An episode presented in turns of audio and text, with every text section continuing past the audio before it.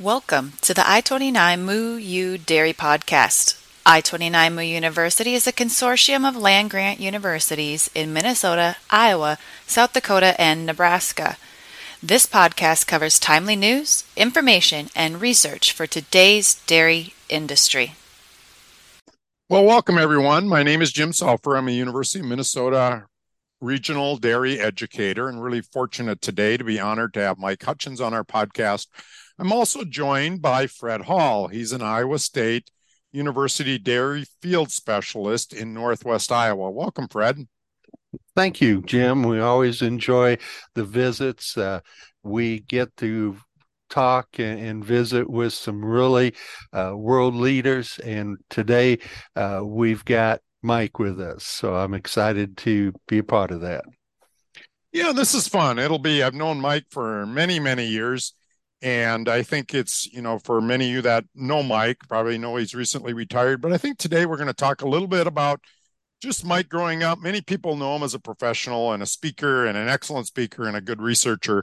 But maybe it's a little bit nice to know where he came from and a little bit of his background on how he ended up way he is. So, uh, welcome, Mike. Well, thank you very much. It's my pleasure and honor to, to be on your podcast here today. And uh, hopefully, we'll share some ideas that will be of interest to uh, people that may want to listen to it, uh, folks. Okay, Mike. So, can you tell us a little bit about your background, where you grew up, a little bit about your experience? We we were all young once upon a time, um, and so we want to learn about when you were young, Mike. Well, thanks very much, Jim. Uh, basically, I grew up on a uh, 70 cow. They were great Holstein uh, cows over near Green Bay, Wisconsin. So we are a still a big Packer fan, even though they're not having a, a good year, nor is the Bears. But that's beside the point. And, and grew up there uh, with great cattle and showed at the county fair. And, and of course, as many times in 4 H, you buy your first registered calf. Uh, that didn't work out so well. So then I decided to start showing our great cattle at, at the county fair. So anyway, I spent basically uh, 19 years on a dairy farm in Wisconsin. At that time, back in the 60s, 70 cows were really a, a pretty pretty good sized farm as far as that goes. Milking cows, uh, no pipeline. We got to carry all the milk. I can remember cans, but I never was big enough to lift the cans out of the coolers to put them on the milk truck. But we had one. The milk truck guy, he could pick up one can in each hand. That's a pretty good lift and set them on the truck as far as that goes anyway, uh, I had a chance to be in 4-H and FFA and all those important things when you're on a on a farm with your parents and uh, my sister, and uh, that was kind of where the dairy interest really started as far as that goes. So, Mike, was that a hard decision to go into dairy, or what was your what was kind of your experience then in going? I assume you went to college. What was that kind of route that took you there? Well, it's interesting. I, I started my first year at an extension center, which is uh, right near home, because then I could still work on the farm at nights and on weekends as far as that goes. And then I went down to Madison. It was good and actually started to major in uh, extension and uh, VOAG because I had a great VOAG teacher, Greg Beekler, and a great county agent there, uh, Jerry Apps. Some of you will recognize that name. And I thought, gee, these are pretty cool people. So I went there to study that. And then, sure enough, the first year I was down there, my advisor decided to go to the Ohio State, and I had to get a part time job to count white blood cells in the basement of Dairy Science Lab Uh, I think counting white blood cells is a cut above hoeing soybeans, but not much. Uh, looking at a microscope, counting white blood cells. And there I met all these grad students and said, Hey, that's pretty cool, you know. And if you can keep your grades up in college, you can then go to graduate school. So that's how I kind of got started in graduate school is at the University of Wisconsin. So tell us who were some of the the old profs and the guys who were were there while you were getting started?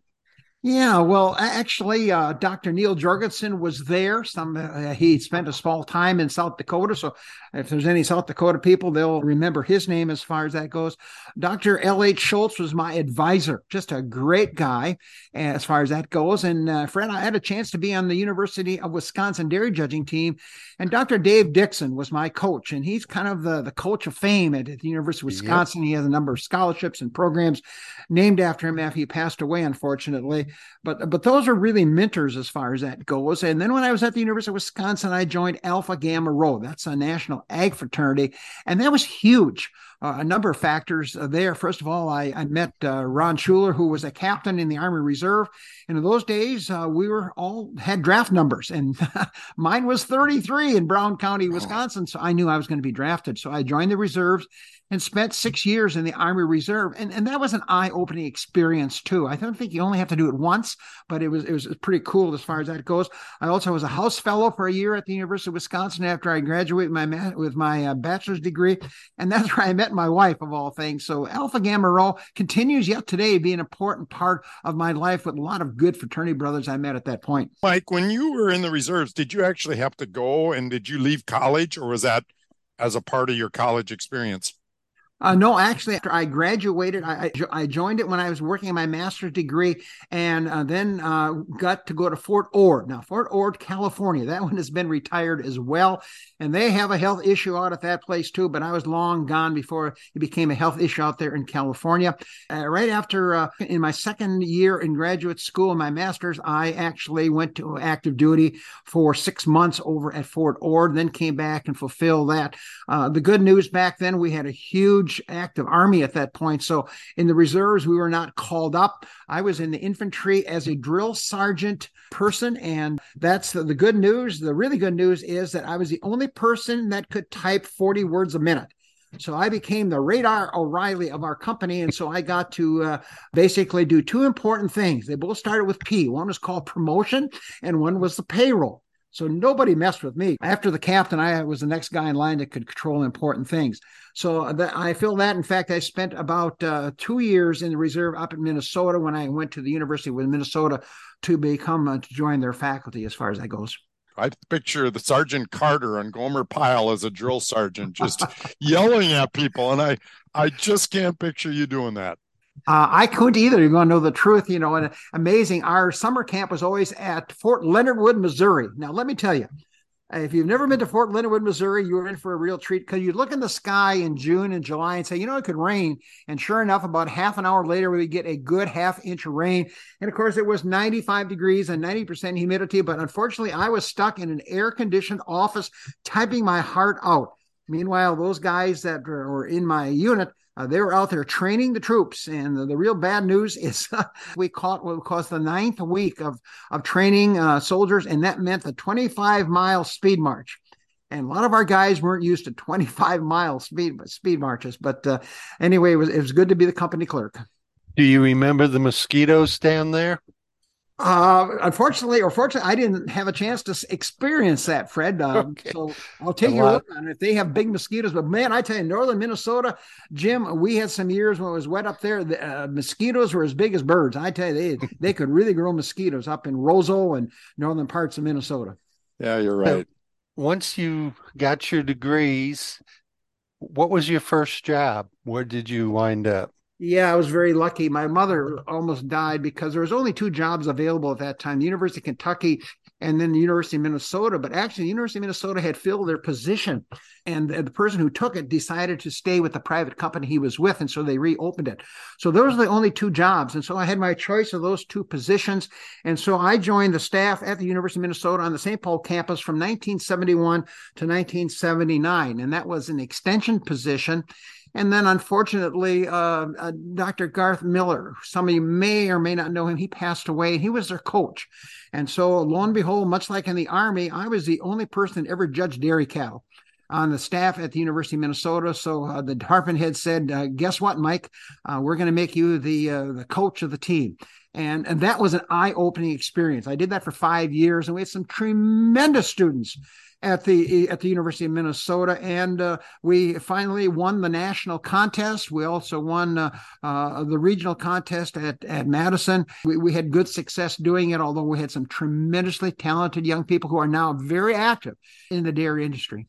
Yeah, I talked to run across, of course, a number of people that were on your judging teams, and they speak fondly of those memories. And I, I'm partly you being a coach, but probably partly I think we all you know, I judged in college too, and you really do form close relationships because you go around, you practice together, and you go to contests together. So that's, I think many of us have good fond memories of that. But boy, it takes a lot of time from a coaching standpoint, just a lot of commitment. Yeah, and Minnesota had a really built a really power program here. So literally for six weeks, literally you did no extension work. You were on on the road with these young people. The classes didn't start until after Labor Day, so you basically had uh, three or four weeks that other schools were in session and we weren't. And so we'd be out on these dairy farms. And that was another plus, Jim, was visiting all these dairy farms in Wisconsin and Minnesota and actually uh, meeting these dairy farmers, seeing their cattle and interacting with them. And, and, and that was uh, another important part, not only for the students, but even for myself. Yeah. So you were at Minnesota and how many extension state staff were there at Minnesota because I was in graduate school a number of years ago, and there were just compared to what we have now. I think I don't think people realize how big some of these universities, these major dairy states, their state extension staff was. Yeah, we, we had four specialists there. Uh, Ralph Wayne, who retired uh, three or four years after I started and was one of my mentors a young man by the name of Joe Conlin. And Joe is still active uh, in, in, Wisconsin doing some of his growing apples of all things. And he was one of my mentors as well. And he really helped me out a great deal. Bill Mudge would have been the third one. And then myself would have been the fourth one. And I had the nutrition in area as far as that goes. So though we had four state specialists at that time, Jim, your position wasn't there, but uh, Francis Januska, some of you will recognize that name. Uh, he was one of my mentors. Russ Goody and Larry Tandy and Dave Chomey were also down the southern part of Minnesota, and they were really mentors for a young extension person. Because if you came in your county and gave a meeting, you better do it right, and you better do what they wanted you to do. Otherwise, you would not be invited back. And in fact, all four of us decided that we would limit ourselves to 80 meetings a year in Minnesota. That was it. We were just saying that that's that's enough. And so that meant that we were putting out uh, well in excess of 200 county or regional meetings a year in the state of Minnesota. And of course, that's all changed. I'm sure, uh, Jim, you can answer that, but certainly has changed down here in Illinois as well. But uh, one of my real mentors there was Don Otterby. And I don't know if he, any of you would recognize that name or not, but he was just a real savior.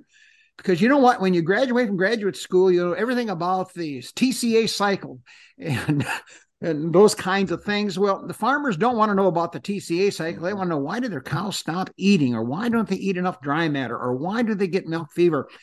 And as a young PhD, you know, we didn't have very many answers for that. And so I spent many hours in Don's office asking him for his suggestions and guidelines as well, along with uh, John Donker, that was still on the faculty there as well. Mike, you're right. It's just interesting. You know, I've worked in extension a long time, and the things you learn in graduate school aren't the questions you get on farms. So yeah, you're exactly right.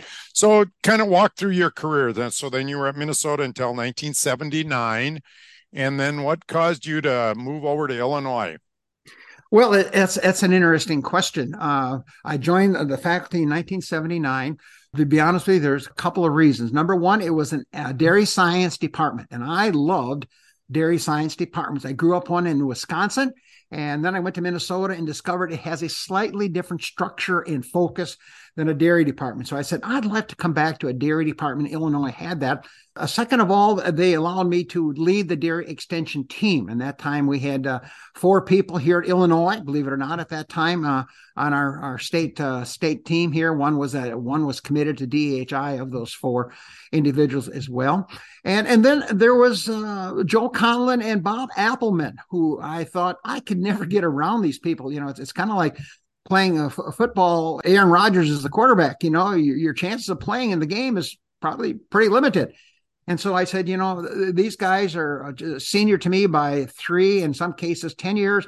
They're going to be there for another 10 or 15 years. And so my role there is going to be uh, certainly, uh, you can figure that out where, where, it all fits together. And already, as you already mentioned, the judging team took six weeks a year. And you know, after about uh, five or six years of that, I'm saying, with a young family, boy, that's that's a lot of time away. Mm-hmm. And so I decided I would go to Illinois.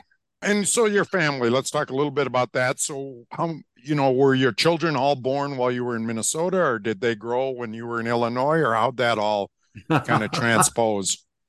Well, that's kind of an interesting question. I had, uh, well, the time we got rolled into Minnesota, we had two children.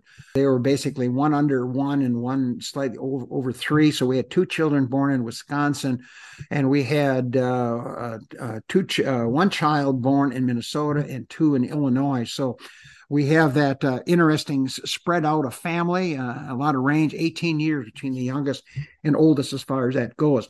Uh, certainly, extension is not a really good fit for family people because certainly when we had those 80 meetings in Minnesota and back in Illinois, we, uh, one of the reasons they wanted was they wanted a program just like Minnesota and Illinois. Uh, because their dairy farmers said we don't see enough extension visibility either in the vet school nor from the animal science department. Would that would have been another reason? And so it looked like if I could just bring part of the Illinois uh, Minnesota program to Illinois, it would uh, it would be home run because uh, it was working really well in Minnesota when uh, I left, and it still is working quite well in Minnesota uh, also. So certainly uh, the family has to adjust. Hopefully, your wife can handle all those commitments that parents have to do when you're traveling three or four days uh, out of the, of the week, especially from basically mid November to the middle of um, March or late March, as far as that goes. So that that's a challenge. So what kind of extension programs did you do in Illinois and both in Minnesota? Were they pretty much all meetings? Did you travel county to county? I mean, obviously that was pre pre all this technology that we have, but what kind of programs did you find the most successful over your career? Well, in, in Minnesota, the, the, the county based meetings were very, very powerful because you had to get known. Dairy farmers, uh, if, I think if they don't know you, or at least think they know you, then, then your, your opportunity to, to provide information, to be, get calls from them, to give, they want inputs on certain decisions they're making on a farm. So I think that's that was really important. In fact, in your county, Jim, Francis would have four meetings for me a year because the county was so big and there were so many dairy farmers up in in uh, Stearns County. In fact, at one time, Stearns was in the top ten in the United States as far as, far as terms of, of, of dairy cattle, as far as that goes. When I went to Illinois, basically we went uh, we we went to more what we called regional meetings, and we would have 12, 12 dairy days and that would take up pretty much the month of January, holding about three or four a week. We would spread them out a little bit because if we got a big blizzard or snowstorm, well, that would shut shut you down, and then you'd have to try to reschedule. And trust me, we never had good luck rescheduling meetings once we got out of the the sync of, of, of the programs as far as that goes. So those area meetings were, were quite successful. They, we used our staff at that time. We would use uh, Dave Fisher. Some of you recognize that name. Stan Smith, unfortunately, passed away. We'd use some of our faculty like Don Otterby and, and uh, Charlie Young would also be parts of, of those some of those dairy days as well. And we developed a, a book that would contain about half of, of, the talks. The other half was all the new research that our dairy faculty would give to us. And the goal and the goal was you have to write it so a dairy farmer would find some value in it. So we'd have take home messages. And in other words, we'd had some very, uh, here in Illinois, some very high tech microbiologists, Marv Bryant, for example. And yet he could take his data and write it down to a point that a farmer says, yep, uh, he's, uh, he's getting information that we can really use out there on the dairy farm.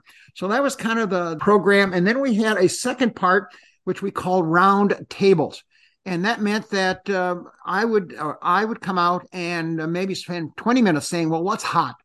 What kind of phone calls are we getting? What are the questions that are being asked as far as that goes? And then we would go around the room and each farmer would get a chance to ask his or her question they want to ask. And we went around to each person. Some would take, oh, I'll take a buy. You can come back to me. Others had them written down and they would get their tablet out and they would ask those.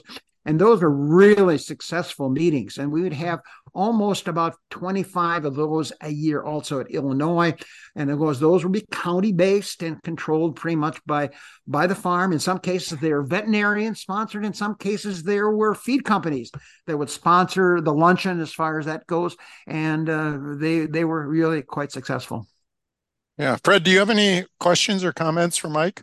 Well, I was just wondering, you know, while you were used to these live programs, what's your first recollection when you had a a digital or an online or some kind of technology program? Yeah, it was kind of fun, Fred. Uh, uh, here at Illinois, they have with online or educational program, primarily for VOAG instructors and county agents and like that. And so we we offered a, a dairy uh, nutrition and management class, and that would be from six at night to 10, nine o'clock at night. And uh, so we would drive out to, uh, and if you ever been to Illinois, all our cows are located on the Wisconsin border or down near St. Louis. So that makes for a fairly long day to, uh, doing your, your day job and then uh, load up and drive uh, two hours.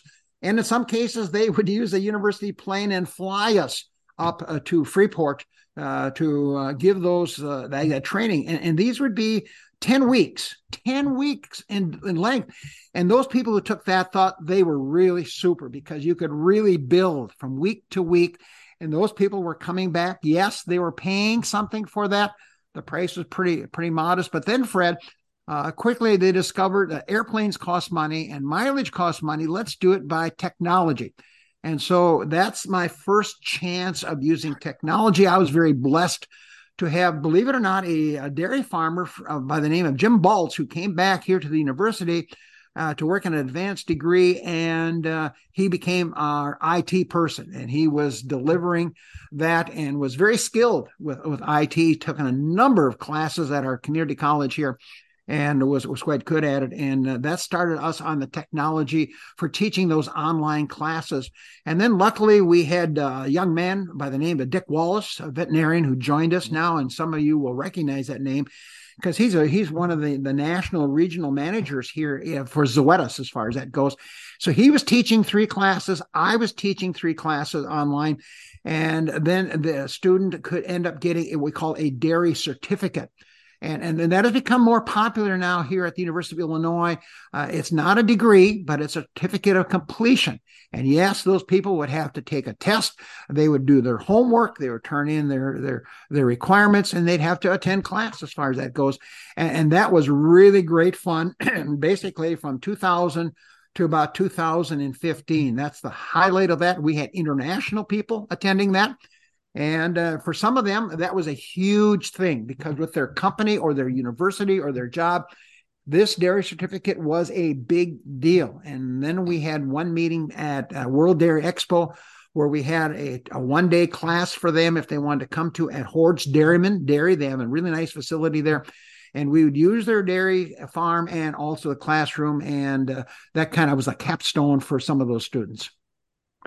And now, did that develop into i know when i first started here in iowa uh, leo timms had students that would be part of a, a program you uh, were doing. Was that the program or had it changed into something different? No you're exactly right. Leo timms was one of our really big time supporters and he would typically have uh, 10 to 12 students enrolled in a class and he and his students would sit in every monday night uh, for uh, the hour long program. And that's what it was one hour a week, one hour of homework, which they would turn into Leo. And then they would take their final exam online and send that, or not online, but they would, they, uh, they would download that and uh, send it to me to be graded as far as that goes.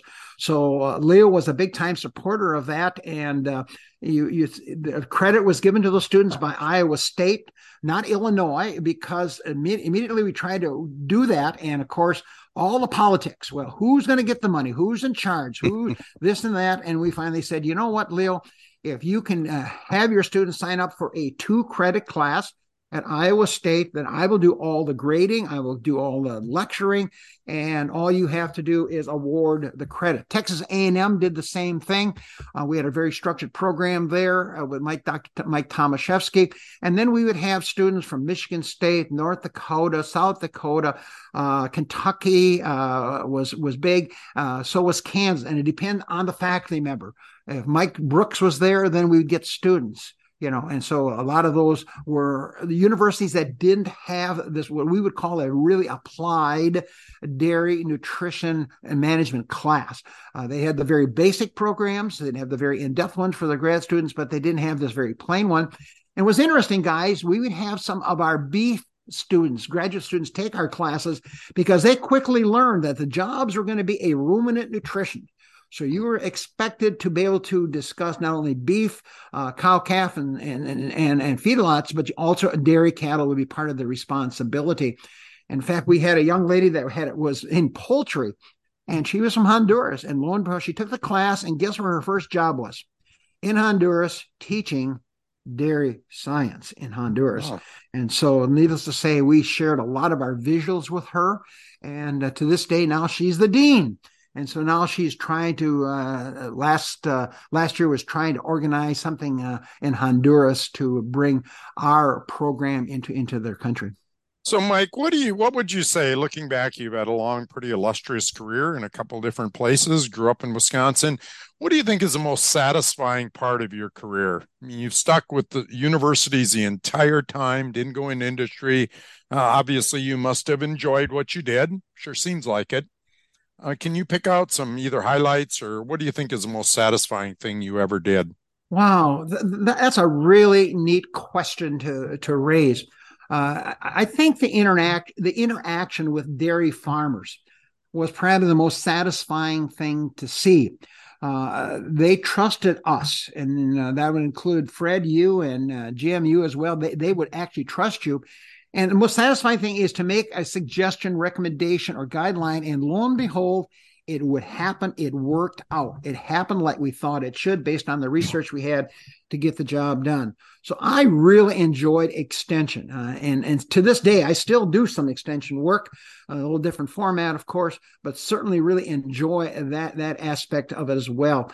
And, uh, and what do they say? You never have to work a day in your life if you enjoy your job. So I'm not sure I've ever worked a day in my life as far as that goes. So, and I found the university framework really enjoyable. First, it's very stable. So there were some times uh, at Minnesota when I was the only assistant professor and there were big budget cuts. And I would go to my department head and say, Am I in trouble? And he said, Nope, you will not be left go. So there was some reassuring. Some of my other people work in agribusiness, and guess what?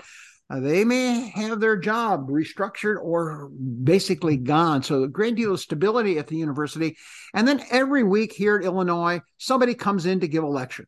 And so a great way to stay current and I had a chance to sit on some graduate committees, and that's always fun to see the newest research and how these students pull it together. So certainly, the land grant colleges uh, historically has has been a, a, good fit for me as well. And then finally, the, the opportunity to work with Hoard's Dairymen, and I just want to say that uh, it, it really was my my key to a lot of opportunities. And so uh, we were just uh, working with Steve Larson. He was a graduate student when I was a graduate student at uh, Wisconsin, and then he became an editor. And so I had a chance to write with him. And as a result, a lot of their magazines go internationally. So that gave me a chance to be exposed internationally. My wife counted it up. I think we've been to 19 different countries in every Canadian province. Those are good times as well and then uh, started when I retired, Steve Larson retired, and we both said, you know, this webinar thing is kind of interesting. So in 2011, we launched our first Hoard's Dairyman webinar. And this starts the the 12th, or this ends the 11th year, continues here. Uh, Steve is retired. I am moved out of some of the advisory part, part of that as well. But uh, those have been all fun experiences as well. So, as we uh, you used the word retired, so tell me what takes Mike Hutjens out of bed every morning? Well, uh, you young bucks there, just think you don't have to get up at seven o'clock in the morning. I discovered. You know what? If you get up at eight o'clock, you can listen to the national news and find out who did what and where and stuff like that, and have a cup of coffee and a, and your uh, grapefruit and, and go from there. And and then I've been lucky. I still have a chance to write three or four columns a year for Hoard's Dairyman. I have been writing a couple columns a year for Progressive Dairyman as well. We also, uh, believe it or not, uh, uh, about uh, four years ago, my de- or three years ago, my department head said, "You know, Mike, we aren't making enough money on those classes you make. All you're doing is covering costs. We're going to no longer support Jim Baltz or the, the class structure. And so I said, well, he made that decision. Uh, and it is what it is. We try to get this located in the four state group, the tri state group. We went to Penn State to look at it. Progressive uh, uh, Dairymen of Wisconsin looked at it, and yet nobody wanted to take that risk or that uh, uh, opportunity as far as that goes. But six months after retirement, here comes Santa Fe Institute from Brazil and said, you know what? We would like to develop an applied dairy feeding program. And uh, would you be interested? And uh, so, Fred, guess what? Uh, every morning, uh, we there's time, or every afternoon, and I would challenge you when both of you decide to retire to decide what you're going to do with your time. I mean, you can watch the Oprah Winfrey show only so long, or CNN. And, and so we developed a, a 52 week class all new material. Is all recorded. It's all translated into portuguese from english. And uh, basically uh, they launched that class um, uh, about uh, after we had the first third of the uh, modules recorded. And that meant every week Fred, we had to record the, uh, we had to stay ahead of the students. We had to stay ahead of the students with recording and editing as far as that goes. Uh, the good news now is, uh, of course, it's all done in English. It's not been translated to Portuguese, and I was surprised. Uh, the first year they offered the class, they had over 700 people in Brazil and other uh, Portuguese speaking areas in the world taking that class. So they were really excited. Uh, they have now translated the new NRC into Portuguese. We got them in touch with those folks. They've taken our Hoard's Dairyman Feeding Guide, translated that into Portuguese as far as that goes. But the other interesting thing, Fred, is because it's in English, is now been also translated into Spanish. Uh, it's being translated as we speak into Italian, and they're hoping to eventually go to you know what country? Yeah, China. They would like to go to China with it as well because that's a huge marketplace for for dairy. And i don't think china china will ever be self-sufficient on dairy but uh, they are also expanding their dairy industry. And of course they've got lots of lots of dollars to get the job done. And then there's a colleague that's uh, that came to the university one of the universities speaks english in iran. And guess what he's doing he's translating it into Iranian or or into that language as well. So, Fred, that's a long answer. You won't ask another question, but that's what uh, that's what keeps me pretty busy. Those those areas. Uh, I'm all done international traveling. I'm too old, and uh, this COVID thing is a huge risk. The last thing I need to be is stuck in Brazil for two months, not be able to pass a COVID test, and um, so uh, uh, we we're not doing that anymore. That must be really exciting. I mean, to look back, like this is sort of the end of your career, but it's kind of a, nice to see that you were involved with something that's just been translated into multiple languages, and you know it's fun. And of course, you're kind of known wherever I travel when I've traveled internationally. Um, if I mention I know you, it seems like they have the special bond with you in many different countries around the world. So obviously, you had mentioned you've traveled so much. Um, so with that, I'd really like to thank all the listeners for joining us on this I twenty nine Moo University Dairy podcast. I hope you really enjoyed it. Make sure, again, this will be posted and make sure that you check the episode notes. There may be some links to additional resources. And then, of course, we have information from our sponsors. So, any last comments, Fred or Mike? Nope. It's been a pleasure. It's been an honor. Thanks very much for the opportunity and uh, have a great day. Thanks. We'd like to thank our 2022-23 annual I-29 sponsors, Iowa Corn Growers Association and T-Lay Dairy Video Sales.